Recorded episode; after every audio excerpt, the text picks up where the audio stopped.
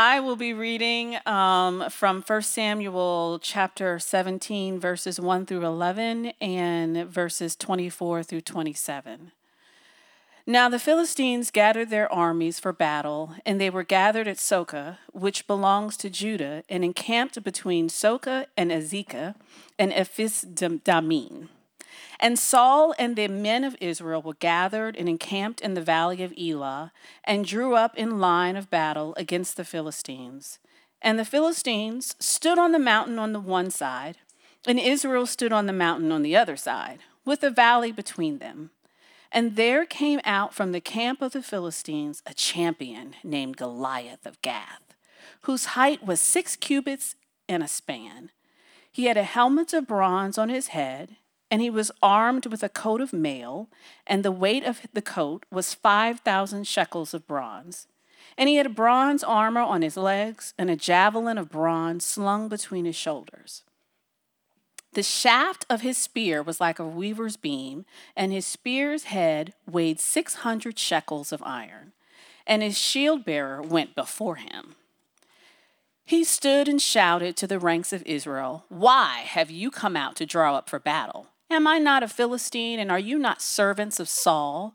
Choose a man for yourselves, and let him come down to me. If he is able to fight with me and kill me, then we will be your servants. But if I prevail against him and kill him, then you shall be our servants and serve us. And the Philistines said, I defy the ranks of Israel this day. Give me a man that we may fight together. When Saul and the Israel heard these words of the Philistine, they were dismayed and greatly afraid. Verse 24 all the men of Israel, when they saw the man, man, fled from him and were much afraid. And the men of Israel said, Have you seen this man who has come up? Surely he has come up to defy Israel. And the king will enrich the man who kills him with great riches, and will give him his daughter and make his father's house free in Israel and make his father's house free in Israel. And David said to the men who stood by him, What shall be done for the man who kills this Philistine and takes away the reproach from Israel? For who is this uncircumcised Philistine that he should defy the armies of the living God?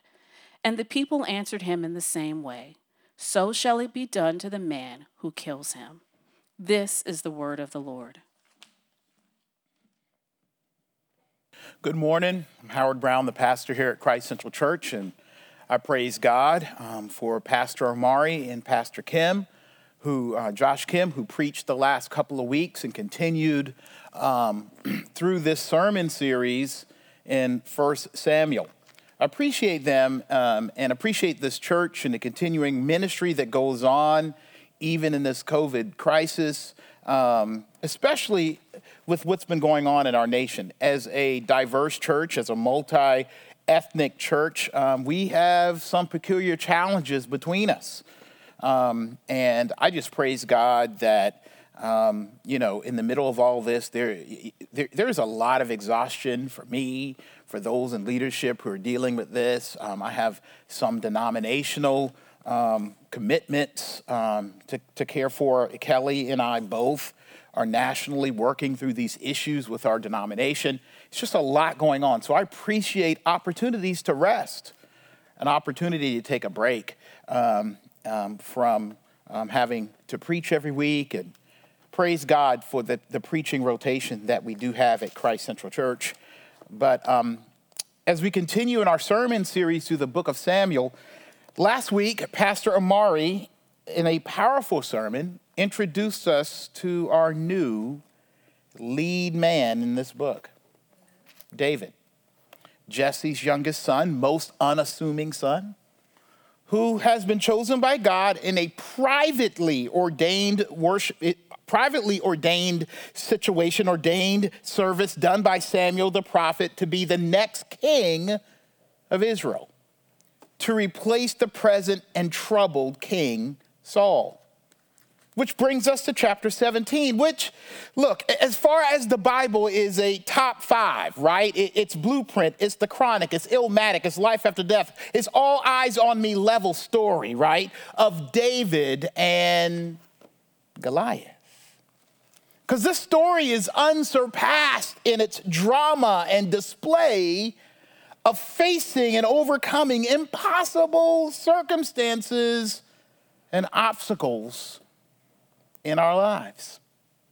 In chapter 17, we see Israel under Saul's leadership. Once again, right, like many of us right now, in the middle of unrest and uncertainty in their country, facing a foe that they must, but at the same time can't defeat. Israel, like many of us, find themselves paralyzed by uncertainty, right? By fear with splintering thoughts on issues, right? By defeat, by anger, by lack of leadership, stuck in between with no place to run, but no way to go forward. And so far, 2020 is all in your face proof, if there ever was, that there are just some things that are too big to ignore. There are some things that are too big to get through and over by ourselves and in ourselves. So before we get to the beat down, knock down, Buster Douglas level upset of the century, when David takes down Goliath, we're going to do that next week in part two. I want us to sit in the first half of this passage and ask, what is it that is so looming and big between you and me? You and me, neighbor, friend, church member, community member. And most importantly, what's, what's between us, you and us? Lord, our God, our Savior, the one of our blessing, the one who gives us our dignity. Three things I want us to see today that stand between you and me. That first, sin is oppressive. Sin is oppressive. Secondly, Satan is active. And finally, salvation belongs to God alone. Sin is oppressive, Satan is active, and salvation belongs to God alone. This chapter opens up with a description of the geography of what's going on here. Verse 1 says this. Thank you, Amy, for getting us through those words, those long names. Um, we don't have too many communities with those names. Thank you. Um, now, the Philistines gathered their armies for battle, the Bible says. And they, it means they came for a fight, right? And they were gathered at Soka, let's just call it that, which belongs to Judah, and encamped between Soka and Azekah and Ephes Dammim. And Saul and the men of Israel were gathered and encamped at the valley of Elah and drew up in line, in, in line of battle against the Philistines, which means they knew they had to be there, right? And the Philistines stood on the mountain on one side, and Israel stood on the mountain uh, on the other side with a valley between them. So, this setting is like we saw the last time I preached when Jonathan attacked um, the outposts in, in, in, the story. I think that's chapter 14. And, and, with, and they had this kind of large valley in the middle, right, with the two armies on either side. But this was not a neutral site, right? This was and should have been home field advantage of the Israelites, right? Uh, you should have had the home side and the way side, and in the middle is where the battle was going to be done. But verse 1 says that the Philistines gathered at Soka, which was where the Bible tells us in Judah. Let me tell you what that's like. That's like the United States going to battle with some world power China or Russia, and us receiving a text alert that Chinese forces were gathered at the border of Colorado and Nevada. and that the U.S. forces were facing them at the border of Nebraska. I mean, sorry, not Nevada, Nebraska. You would be like, how in the world did they get to Colorado? What happened to Nevada? What happened to California? What happened? You see, it was Israel's blessing to have the land all the way westward, right, to the Mediterranean Sea, right? So, so Israel was chosen by God to make his name and holiness famous in the world, to be and spread not only spiritual salvation, but blessings of God's justice and mercy and grace and love that come out of the gospel to the whole world. It is safe to say then that the Philistines, standing in the way the way they did and then overtly challenging that, represented sin's power, sin's oppression. Sin's organiza- organizational and institutionalized sin, right, in the world as an entity that hates and takes from God's good and God's designed good for all humanity having moved into ancient Israel territory, uh, uh let me make that clear. Ancient Israel territory because I don't want to get into the present day Gaza Strip argument. This is not, this doesn't apply to that necessarily, okay? But uh, moving into ancient Israeli territory like they did at this point in biblical history and purpose, it was telling us, and it meant that sin and its structures and its institution had come not only to suppress the mission of God's kingdom, but to be oppressive to all humanity and into the hearts and lives of God's people. Look at verse 4 where we left off. It says, and, and, there came out from the camp, remember they're on one side, the Philistines, a champion. He walked out into the valley named Goliath of Gath, whose height was six cubits and a span. That means dude was nine feet tall. He had a helmet of bronze on his head, and he was armed with a coat of mail, and the height of the coat, excuse me, the weight of the coat was 5,000 shekels of bronze, and he had a bronze armor. He had bronze armor on his legs and a javelin of bronze slung between his shoulders. Some people think it wasn't a javelin like we have a javelin in the Olympic Games. It could have been a curved sword that he had on his back, right? And then it says that the shaft of his spear, was like a weaver's beam, and his spear's head weighed 600 shekels of iron, and his shield bearer went before him. Right? Understand this Goliath coming out and saying what he was saying, and even standing where he was standing, like he was standing, is declaring what? I, we stand in the way of God's promises and given dignity and humanity and love for you and the whole world. He stood as an affront, a defiance of, of God's grace and glory. But Goliath was more than an individual. The way the armor is described, he is basically wearing the industry and power and seal, right? All the bronze and the iron, those were Philistine distinctives, right? They, they cornered the market on those metals. So for him to stand in those things means that I am the embodiment of a well planned and organized institution institutionalized Philistine run sin machine. Goliath represented the heaviness, right? This stuff he's wearing, y'all, if I break down the weights to you, this stuff is ridiculously heavy, right? He, he, he represented the heaviness, the, the weight and pressure of overt hatred of God and God's ways and, and those who have and could receive God's blessings.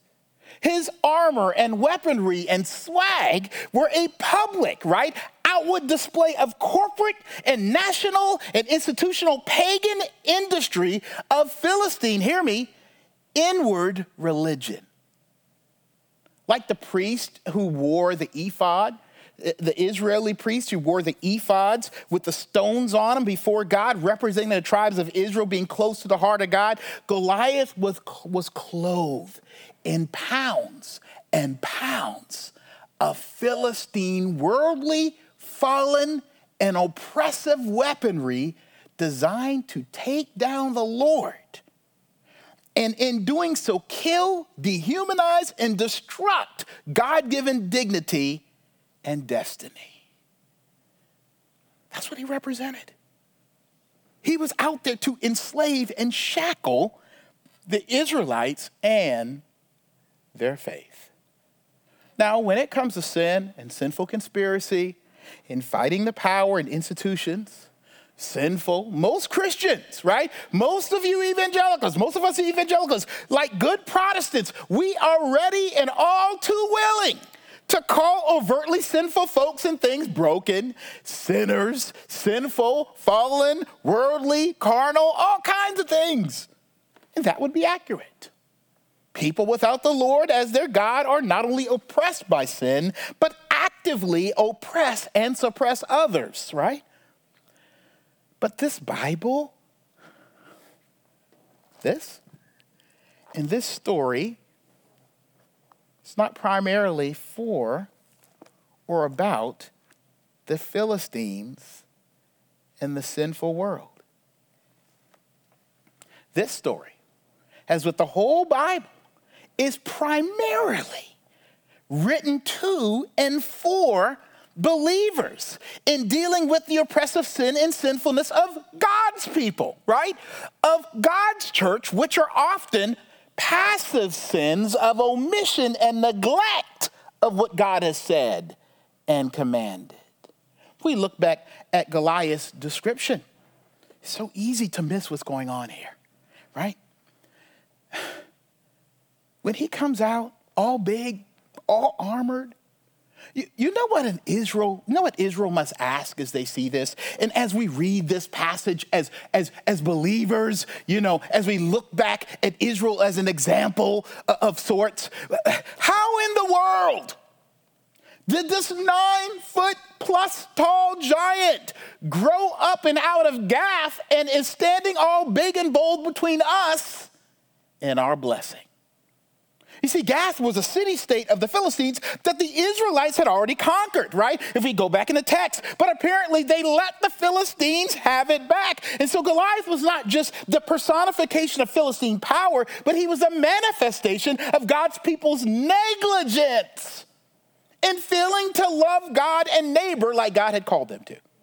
And so, year after year of, of sinful neglect, neglect of God's people, uh, failing, failing to trust the Lord, and boom, here he is, a full grown, undetected Goliath, a champion. Because Israel lost their grip on God's grace and power they were called to over time. Understand that for the Philistines to be able to take back Gath, where Goliath grew up, and then move into Judah meant there was serious neglect, not only of God's word and mandate to take the land, we, we can get that easily. But guess what else, y'all? This is what we miss so often, especially we who are Bible believing evangelical types, right? But selfish neglect of love for their own people. We talked about this a few sermons back. But, but God's people failed to protect, right? To, to put protection for those on the edges who are living in Judah and near Gath. They, they failed to be motivated by and to, to show tangible love and be present for those living in the boundaries and, and sort of pushed against the borders of humanity and justice who were in risk of being swallowed up by the Philistine machine. God's people failed to go and then stay and fight for the souls and lives of those who were the most at risk who were in danger of being lost, of being consumed by sin and brokenness. God's people failed to champion the cause of God in securing those on the west side of the kingdom as important to the glory and good of God, to make sure those folk on the west side knew in the face of Philistine, uh, Philistines coming towards them to know that God was with them by standing and then continuing to stand for and with them. Now, let me tell you, with Judah being on the west side, I looked at the map. They're right next to the Philistines, right? Like the, the, where the Philistines would be pushing from. It would take more courage, more resources, extra, like more deaths possibly to secure them because they were right next to the Philistines. But this lack of action on their behalf of their own tribes, y'all, their own people and their conditions let a Goliath situation arise out of this thing to stand between them. What am I saying? What is the scripture teaching? Goliath is a result lack of love of neighbor, especially our brothers and sisters living on the edge and as much as it was a lack of love and obedience to God. Now, we get love and obedience to God. We need to follow the commandments. But we don't get is, you know why we follow and, and love God? God says it's connected. It, it's the caboose to God's glory train, right? You got to love your neighbor. It comes with your salvation. It comes with your belief system, especially our brothers and sisters, right, right, on the edge. And, and that lack, that neglect of loving our loving spiritually and emotionally and socially those at risk and broken neighbors is called not neglect, not blind spot, right? It's called sin, right? omissive and permissive sin. When you know, when you talk, hear the story of the Good Samaritan and the first few people that passed by, they weren't just passing by; they sinned. Why are there so many oppressed people in this world, in our nation, in our neighborhoods, in our homes, in our families, and, and under the weight and oppression of sin, and even in God's church? Why are we more segregated on Sunday than our neighborhoods and workplaces and are divided by faith ethnically more often than not between the privileged and at risk? Why are there parts of our church and the community in the church is connected to, to you know to the oppressed and in bondage and overrun? Why is there so much hate and inequity in that? Since the formation of our country, uh, you know, by so-called believers, right? You know, we're a Christian nation, right? Everybody, I hear people say that we're built on Christian principles. Then why is the church oppressed? Why are church people feeling oppressed in their own churches, in their own denomination, by the churches in their communities? How could this ever happen? Why are we now feeling pushed back on the corner? Why is the world saying, Church, give us an answer? Church, change your ways. Why, you know, hey, right now we feel a lot of pressure to give an answer. We're pressured by people of different races. We're pressured by the whole uh, Black Lives Matter uh, movement. We're pressured by all these things. We're in a corner, just like Israel. You know why? Because of our sin of omission. You know, it's funny how many say again, this nation was built on Christian principles. I, look, I, I, was educated in, in, in, a fairly conservative uh, uh, seminary, right? And, and, I'm in a conservative denomination, right? In, in our churches, and, and, yeah, we're a little different than a lot of churches in our denomination, but, but I, I keep hearing, you know, God and country. This thing, you know, our capitalism, our democracy is from, you know, biblical. Marxism, socialism, communism, they're not as biblical, right? Then why? has the Goliath of racism, sexism, ageism, spiritual death, all kind of sex trafficking, and classism raise its head once again, and we find ourselves not only paralyzed, but in our own church spaces, these things are breeding and feeding, and even has segregated most of us. Why? It's obvious. If there's a Goliath, it's obvious that there's been neglect because we have neglected God's call to justice, love, mercy, and sharing the good news. And y'all, just like the Israelites tell us, it's gonna be hard. It's gonna look difficult. It's scary. You're gonna lose your comfort. You're gonna have to leave your home. You're gonna have to leave your lifestyle, join up, and then actually cross the valley and go to the other side and help your brothers and sisters. And why are we like this? Because, so, you know what we did? We wanted to join the Goliath of the American dream. And, this is all of us of power and privilege and comfort and, and, personal morality instead of in God's vision. That's what King Saul represented. Did you know what they liked about Saul? He was tall. So that God gave him something really tall, Goliath. Goliath was a manifestation of what they truly wanted. And then one day we wake up, right? And we see a Goliath of all kinds of things. Oh my gosh, the church is racist. Oh my gosh, the way I believe ain't true. We wake up one day and, and, and we realize, right? We get woke and see all kind of stuff. Because as one of my favorite Christian singers, Keith Green, put it, white guy with an afro, right?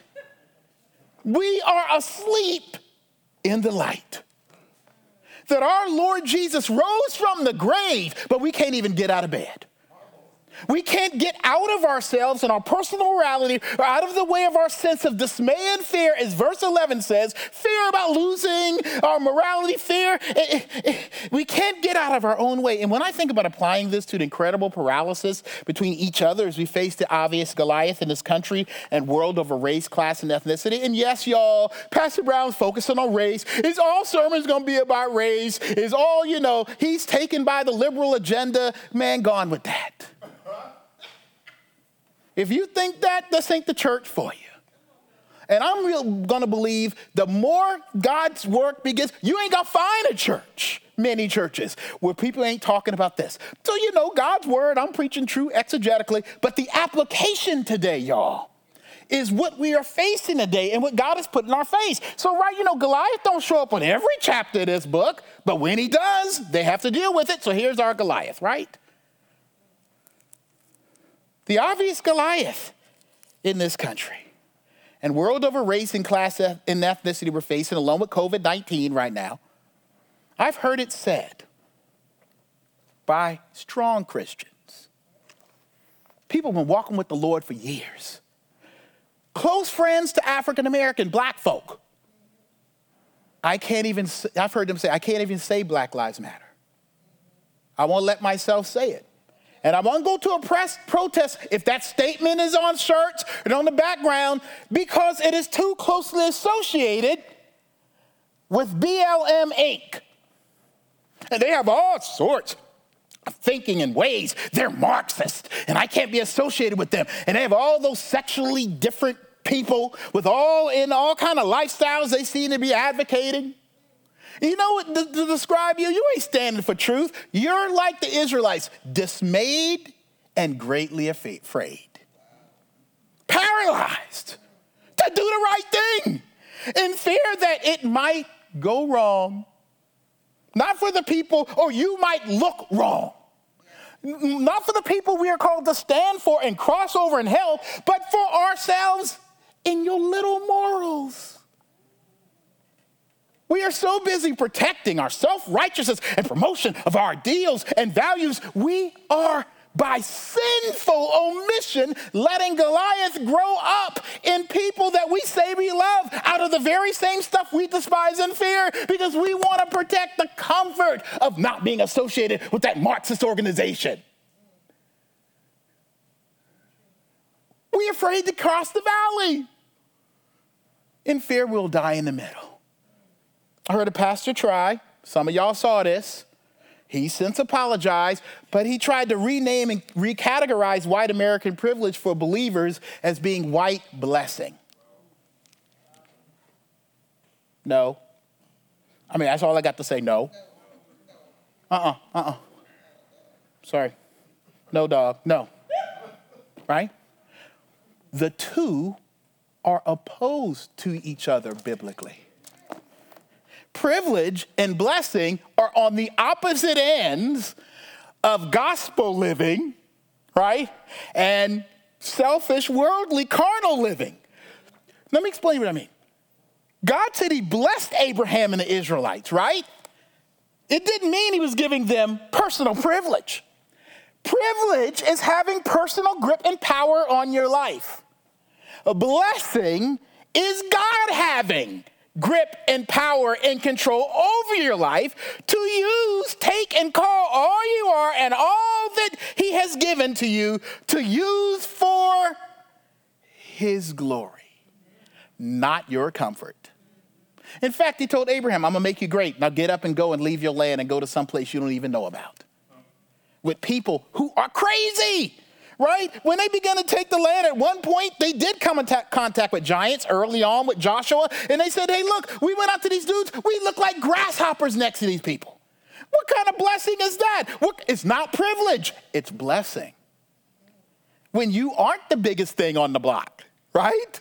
And you have to trust God, right? And in that, Israel sinned and not going for the blessing instead of trying to live privilege and getting a tall leader. And they turned against God into worldly power and gain until it was too late. Y'all, I'm going in today a little bit. You know, I heard America's original sin was slavery. But before slavery, there were individuals, many, who said they were Christians, said they were Christians, who started the slave trade movement, who got the okay from the church, who engaged in, you know, we don't, we like to call it slavery. Let's go ahead and call it, is human trafficking right? It just was an old version of it. They call it slavery, and then slavery in, is in the Bible. So they try to use biblical language about slavery and servant when it was human trafficking of bodies, right? Back then, the, the, now let me tell you though, it was driven by something more than the humanity of someone else, right? It, it, it, let me tell you what was going on.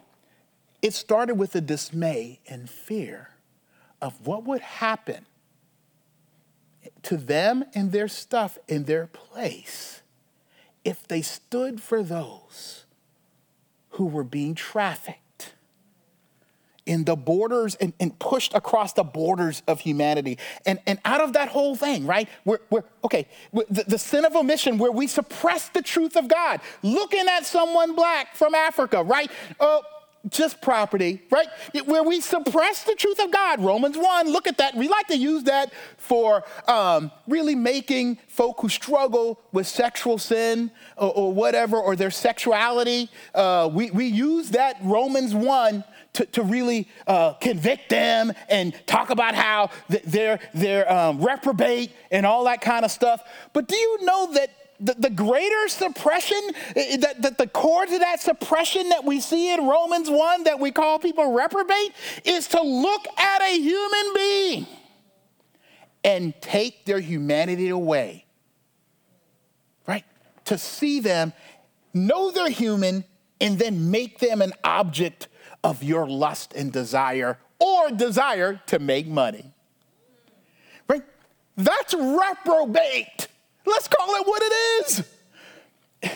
The Southern Christian slaveholders and people who wrote books upon books, good theology books, and then wrote other books about how the black man needed the white man like the vine needed the trestle to crawl out the ground of dirt like a black man in the street. These are big time Southern Presbyterian theologians talking about how the black man uh, being free in the street is like letting your dog off a leash.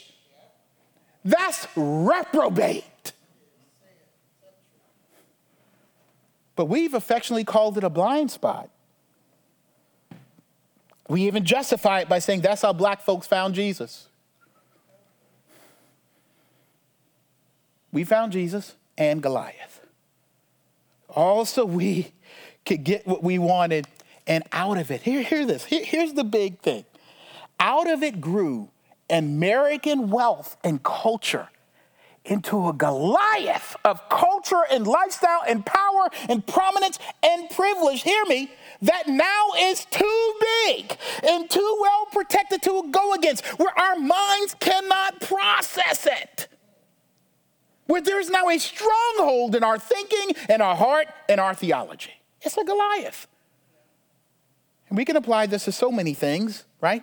I want to make sure y'all are staying with me, especially those who tired of Pastor Brown talking about race, Pastor Kim, Pastor Amari. Come on, y'all. Can we hear about the gospel? Okay. We can apply this to so many things. Um, and, and, while the redemption of race and ethnicity is in the forefront right now, and while I'm talking about sin Goliaths due to our neglect of God's grace are all over the place. Goliath in our marriages, Goliath for the unborn, and born. Goliath of unbelief and faithfulness, Goliath of human sexuality, Goliath for sexism and trafficking of all kinds, Goliath for classism, Goliath all over the place. But this is more just than just sin at work, y'all, as we move on. But these, this is about spiritually evil powers at work. Well, the Bible's trying to let us know that Goliath was no ordinary man. how can I put it? Now, you know, I like Marvel and I like, uh, what's the other one? DC. I like the movies, you know. But he was more like Wonder Woman than Black Widow. Y'all get it? Right? He, he, he was more like Thanos than Captain America, y'all. He was less like the Hulk and more like Thor. Pastor Brown, I don't watch those movies. What do you mean? What I mean is that what we, he has become and is was more than technique, skill, science, or biology. So, or, or ingesting that hormone and GMO filled food and milk from Walmart, right? But, but that Goliath, for lack of a better term, was a son of their gods, right? He was born out of and possessed by spiritual evil. The Israelites were dismayed and greatly afraid because they were facing and experiencing not just a big man, but a demigod an earthly manifestation and institution of living out in the world spiritual, satanic, and demonic evil. Why are evil things so dismaying and powerful and impenetrable in our world? Because satanic and evil forces have entered the door of our sin into and over individual institutions in this world and taken a position of power. You remember the garden? The serpent, Satan, in natural disguise? was seeking entrance and power, and Adam and Eve, as the human gatekeepers of this world, had to let him in. And they disobeyed in sin, and Satan, the Bible says, entered the domain of humankind and human institutions and human structure and, and like a virus, right? Like, like, a, like a parasite. And Goliath is a possessed and driven human vehicle of that. Listen how the Bible in the book of Revelation talks about Satan when he finally was captured and chained up by the Lord in the end. It says this This is the great dragon, the ancient serpent, Garden of Eden, the one called devil and Satan, the Bible says. The one who led the whole earth astray, thrown out, and all his angels thrown out with him, the angels being demons, right?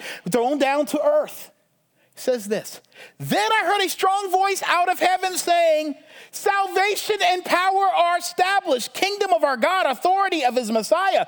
Now, hear this this is the description the accuser of our brothers and sisters is thrown out. The one who, hear me, accused them day and night before God. Accused, lied to them right? Led them astray. Look again at Goliath's tactics. Look at verse 8, what he does here. He stood and shouted to the ranks of Israel. Doesn't it sound like a, uh, Revelation a little bit? Listen.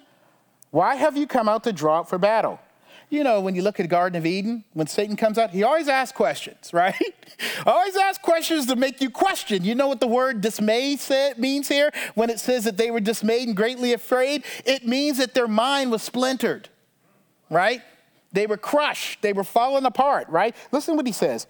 He stood and shouted to the ranks of Israel, Why have you come out to draw up for battle? Like, what you doing here? You know you're going to lose, right? Why, why'd y'all even show up, right? Am I not a Philistine? And are you not servants of Saul? Choose a what? Man right? Okay, keep that in mind. For yourselves, and let him come down to me. If he is able to fight with me and kill me, then we will be your servants. They lied. Later, they when David does beat him, they don't become their servants. Okay, moving on. But if I prevail against him and kill him, then you shall be our servants and serve us. And the Philistine said, I defy the ranks of Israel this day. Give me a man. Y'all heard that word? Man. This that we may fight together. In other words, bring somebody equal in manhood to me. When Saul and all Israel heard these words of the Philistines, here we go, they were dismayed and greatly afraid. Again, the word dismayed means splintering. They start to question. His words, remember the, the terms about Satan, accused their faith in God as silly and it made them spiritually shaken on the inside and paralyzed to act and trust God in ways on the outside. Satan had lied and convinced the Israelites that they were stuck in, made and born to be slaves and servants of Philistines, that they were not blessed but oppressed, and that God was not with them, that God had punked out and punked and tricked them. You know why certain issues in our world, in particular these struggles and questions with the value of black lives and white supremacy, what we are dealing with in this particular, in this country right now are so tricky? Because we have a spiritual adversary, y'all who has spoken to and twisted and confused our souls and minds with lies and half truths and temptations, speaking in and through some of the most powerful systems and people in the world. We have a satanic, demonic opponent to our humanity, to our worth, and to our mission to bring salvation and in that grace and justice and peace and love as believers to the world slavery, trafficking of all types, murder of the unborn and born, Jim Crow, redlining, mistreatment of people in different places in their sexual journey than we are, withholding of rights of others, profiling, hatred of the gospel and gospel living, the destruction of and death that went along with destroying. I, I just was reading more on these stories. Man, y'all, I'm, ha- I'm just swimming with information now. I've heard about uh, how many cities of black middle class businesses and residential communities were burned were destroyed. Tulsa, Wilmington, Durham, even here in Charlotte, right? Uh, uh, in Brooklyn, right? Back in the Jim Crow era. We're in Wilmington, you know, back after, uh, after slavery was over in, in, Reconstruction, black bodies were burned. I mean, black businesses were burned and then bodies thrown into and drowned in the river because black people were moving too fast and too slow at the same time. Right up the street. And you know why we don't know about it? Because the newspaper said it was black rioting that caused it. Now we got all kind of deaths and distrust and result, unbalanced incarceration, frustration, depression, and dismay of people of color. Let me tell you what that stuff is. Satanic. Racism is demonic. It questions like like like like um like Goliath did. It questions your manhood. Right? And it causes us to have a personality disorder as a people, as people, as believers, where we are turned against each other. We can't trust each other and we fight and fuss and defend and backbite and backguard and, and, talk more than we listen. We look confused in our mission to bring justice and mercy and love. And in the meantime, Satan is freely and powerfully bringing oppression and pain and suffering and feelings of inferiority to not just defy the Lord, but as part of defying the Lord, like Goliath does in sending and challenging, send out a who? A man. He defies and causes them to question their manhood. Their humanity. And he qualifies it this way. You ready, y'all? If I can overpower you, you are simply worthy to be a slave. If I can overpower you, you're a third class citizen. You're relegated to less than manhood. Sound familiar? If we can colonize you, if we can come into your country with weapons, if we can take your land, Native American, if we can have enough boats to ship you, if you don't have any guns, the Israelites didn't have no weapons, you're not a man like me. If we can economically destroy you, if we can socially suffocate you, if we have the power, because we have the power, you're not a man. That's the definition of humanity. If you can't beat me in my battle the way I want to fight, that's satanic. That's demonic. That thinking is demonic. You think about what pulling the scab, the, the scabs he was pulling off, and it happens every day sometimes in my life, and I just didn't realize it. The microaggressions people call it. You know what he says to them? We miss this because I think we want to so make the Israelites sort of like American Christianity, but it ain't. They were slaves in Egypt right? For him to say, if you don't beat me, you'll be slaves, is a call upon a broken history of slavery. This happens all the time. It, lives in them that they were slaves. and for the Philistine to say, Y'all gonna be slaves again. You'll never be any better. God has forgotten you. It's satanic. I know personally some of you think that this whole Christianity, evangelical Christianity, this whole multi ethnic church thing at Christ Central Experiment is a failure because of the lack of care and concern and then response you may received and fighting against and with, within each other. And just a plain out fear and ignorance surfacing in this, this church family as Goliath shows himself and speaks. And some of us are like, I'm, like, I'm done. Not just with church and this whole multi-ethnic thing, but some are saying I'm historically done. I'm done with historical reform Christianity and Christianity in general. I have to start all over in my spiritual journey that this Jesus thing ain't real because all I hear is lies about myself. Kelly and I, we, we sat up in bed more than one occasion the last few weeks when things settle down. You know how you get in your bed and things settle down and the whole day kind of falls on you? We just sitting there in dismay, asking not only why God and how long God, but where is God? Is there a God who cares about this? It's hard to hear you. This is a satanic attack on your faith that has grown to something too big for the church and our personal faith to handle. Now, understand, no one in Israel was going to beat Goliath. That's what the text is saying. Nobody can beat him. Any one of those guys go out there, they're about to get killed. It's just, it's a given right? And, and, and, and, and young David, right, comes to the battlefront to bring his brother's lunch and is like, what does the person who gets, beats Goliath get? I mean, y'all all acting scared. Well, well, don't, don't, y'all, what's the prize? Why, why ain't y'all running out there? And verse 24 tells us that you get to marry Saul's daughter, you get some free from tax land, right? So you get to become a, celebrity immediately. You become part of the royal family immediately. You get the royal treatment immediately. You get honor and glory and power and all kinds of stuff. You know what they did? Give us that lunch. there was nothing in them or they could that they could muster in and of themselves. Do y'all see that? Not, not entry into privilege through marrying Saul's daughter, no amount of money, no amount of human effort, y'all could break this bondage or throw off this oppression. They were stuck and paralyzed by sin and Satan and a powerful world. I say this because we're waiting.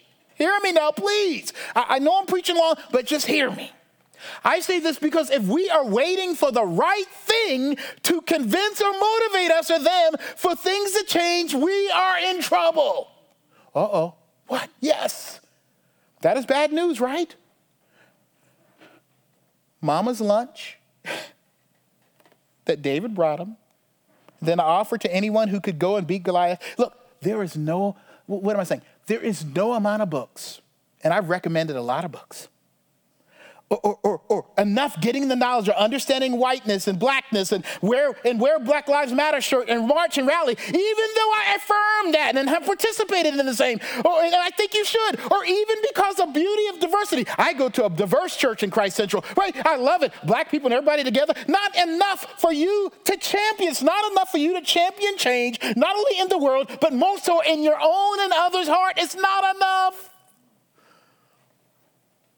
But David comes from nowhere anyone could have made up or thought of. And we'll see this next week. But with his privately being chosen by God, not any people, we know that David is a champion of salvation, will, will come through him, but hear me, through him, but from God. So here's the bad news we don't have it with us or in us to bring salvation from all we fear and suffer historically and are broken by. So, therefore, listen, we can't and we shouldn't wait for the world to finally get it. or finally come and save ourselves of guilt and fear and angry and anger. God's salvation doesn't work like that it not, the gospel does not work with us championing our own cause, Because we got enough motivation from the world. Because salvation does not belong to us. Salvation doesn't come from us. Salvation is not in us. Salvation belongs and comes from God alone. Hear me, despite sin and Satan's oppression, and despite our failures and self righteousness. I've heard some African Americans of safe spaces talk at our church, and they don't have much hope that it will change. They're like, okay, we get through this, next year be somebody else getting shot, and more defensiveness. And because it has happened again, and changing the names of buildings and defunding police departments and reforming them, and protests will just be an empty pursuit. And, and, and you know what? These folk are right. if the heart of people are not changed as they change the policy, if their hearts aren't in the grip of God's grace. I've gotten in many arguments about the renaming of buildings, and this is what I hear renaming the buildings, taking down the Confederate flag, taking down the statues won't be enough. They will want more. It won't be enough. That's just the beginning. If you give them a building change, they're going to want more, right? They're going to want to rename this university. They're going to want to do this. What are they going to want? Reparations, right? Guess what? You are correct. The oppressed want and need more. The building change, you're right. It's just the beginning. You don't get a cookie for that. It's just the beginning. Your fears are right. Renaming the buildings and taking down statues is a minimal right act. No, we coming for more. But what we want is redeemed ethnic equality. Which means we want healing from the past, in the present, and hope for the future. I don't know about you, but as a black man, I am hungry for more than any one political party can give me. It is not enough to fix all the ways historical institutional racism has damaged me. I'd love to get a big fat restoration check. And this is not letting any of us off the hook. Pastor Brown said, you know, it's not enough. They, they need more than, than what we can do. And so that means we shouldn't do it. Nah, man. Don't, now, if you're hearing that, you, you know you're just looking for a way out. What I'm saying is join, fall, or repent, or get out of the way of God's salvation. Because only God can do and has done what God has done is enough. Discussion on what we do with whatever issue in our world, and particularly lately about race and ethnicity, has been so exhausting. And I heard this, uh, the author Ibram Kendi describe th- that racism can only be defeated if we become anti racist. Oh, Lord, I thought just not being racist was enough. No! Anti racist. To not just standing against, but advancing against what is hurting us, right? Look, good information, Kendi. Love that dude. Love his books. I recommend his books and interviews, but enlightenment has never been enough.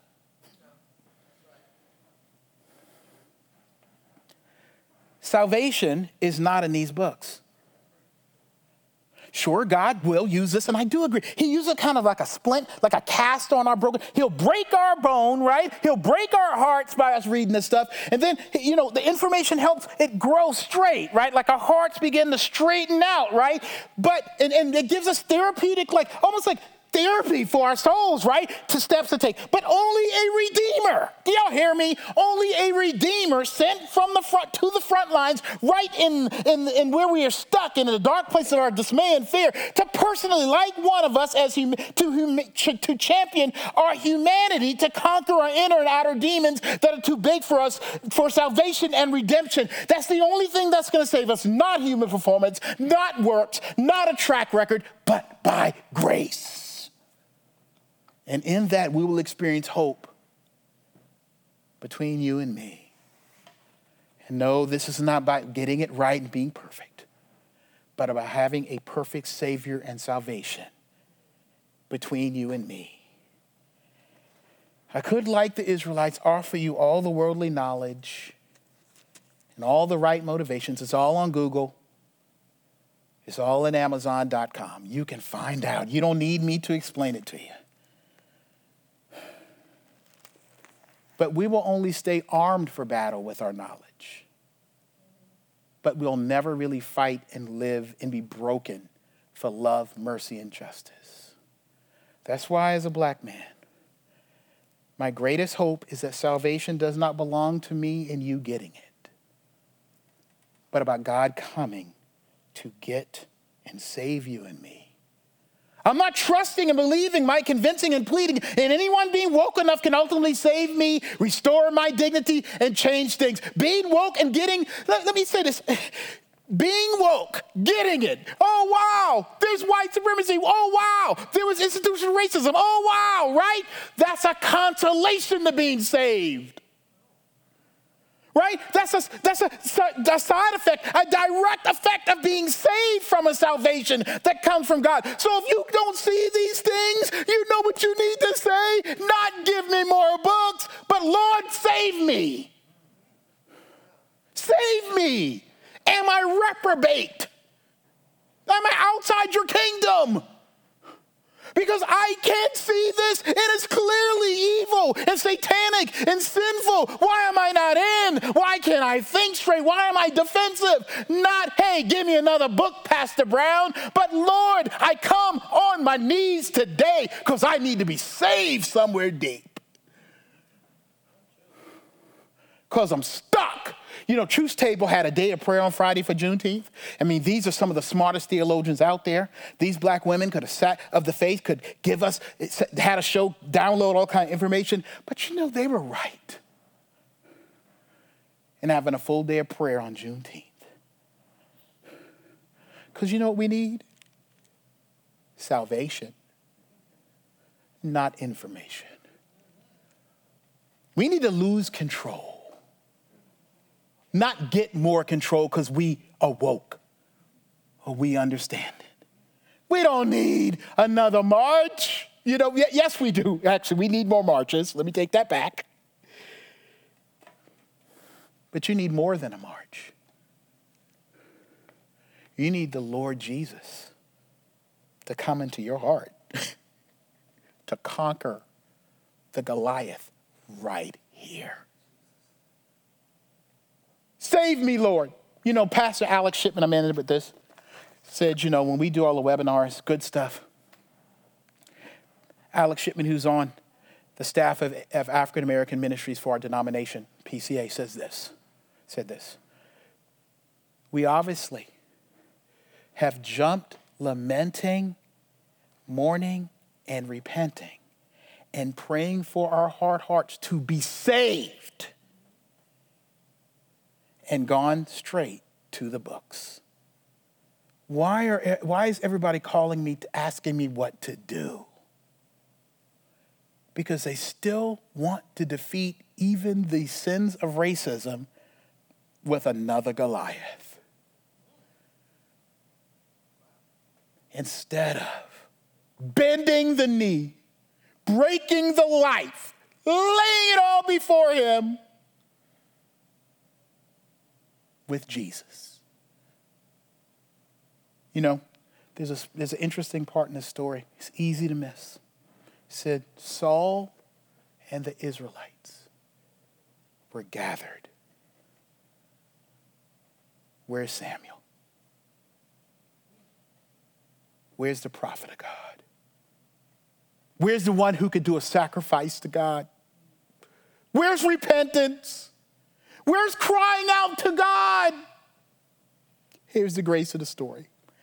They showed up to fight Goliath without God's grace, not even acknowledging it. Not no Samuel, no sacrifices, no I don't even see the ark of the covenant right now. God was so good. He ordained privately and sent a savior for them. He didn't want them to be without the blessing so badly that he didn't let the Philistines kill them. He sent David to save them. That's the gospel. That's God's grace. Let's pray. Heavenly Father, thank you. It's too big for us. My pain is too big. The historical wounds are too great. Satan is powerful. There's evil forces I can't handle.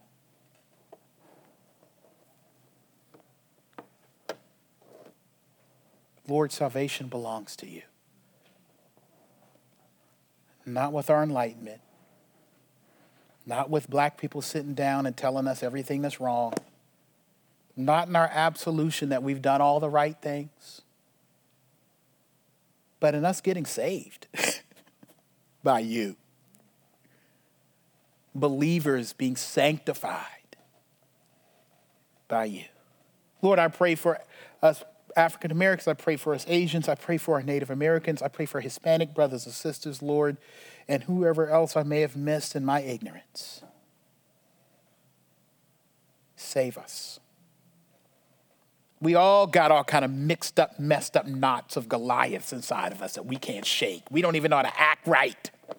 We don't know what to do. So come, Lord Jesus, and deliver us from broken sense of worth, from inferiority complexes, from ways it's affected our families, to the health issues that happen as a result, to the mental illness that just digs in year after year and generation after generation, Lord. Not only mental illness toward African Americans who suffer oppression, but mental illness to those who've lived in privilege who think they're right to have it in the way they do the mental illness of the American dream becoming a nightmare, Lord. Mental illness. Deliver our hearts so we can begin to be healed. This we pray in Jesus' name. Amen. We're now going to confess our sins. It's our way of asking Jesus to save us. And when I say save, people are like, wait, I'm already saved. Once saved, always saved. Okay, y'all, salvation is a term that applies to justification, which means most of us mean we say we accept Christ, sanctification, and glorification, right? Where when I say you need to be saved, some of us, we, you know, our view on these things may actually say we don't know Jesus. That's fine. Come to Christ. Our view on these things may say we don't know God's grace like we should. We know the word, but we don't know his grace. We don't realize the, the, the kind of blessing it is to have and be who we are. And so we're oppressive to others and to ourselves and in the knowledge of God. You need to be saved from that. And then those of us who are even going through sanctification, Lord, we are waiting for the day when He will crack the sky and call us home, and He will, in a righteous manner, burn up everything that ain't like Him, and He will build a new heaven and a new earth. And none of that old stuff that had us shackled or aggressive or confused us will be there. I'm looking forward to that day. Save us, Lord. We need a Savior.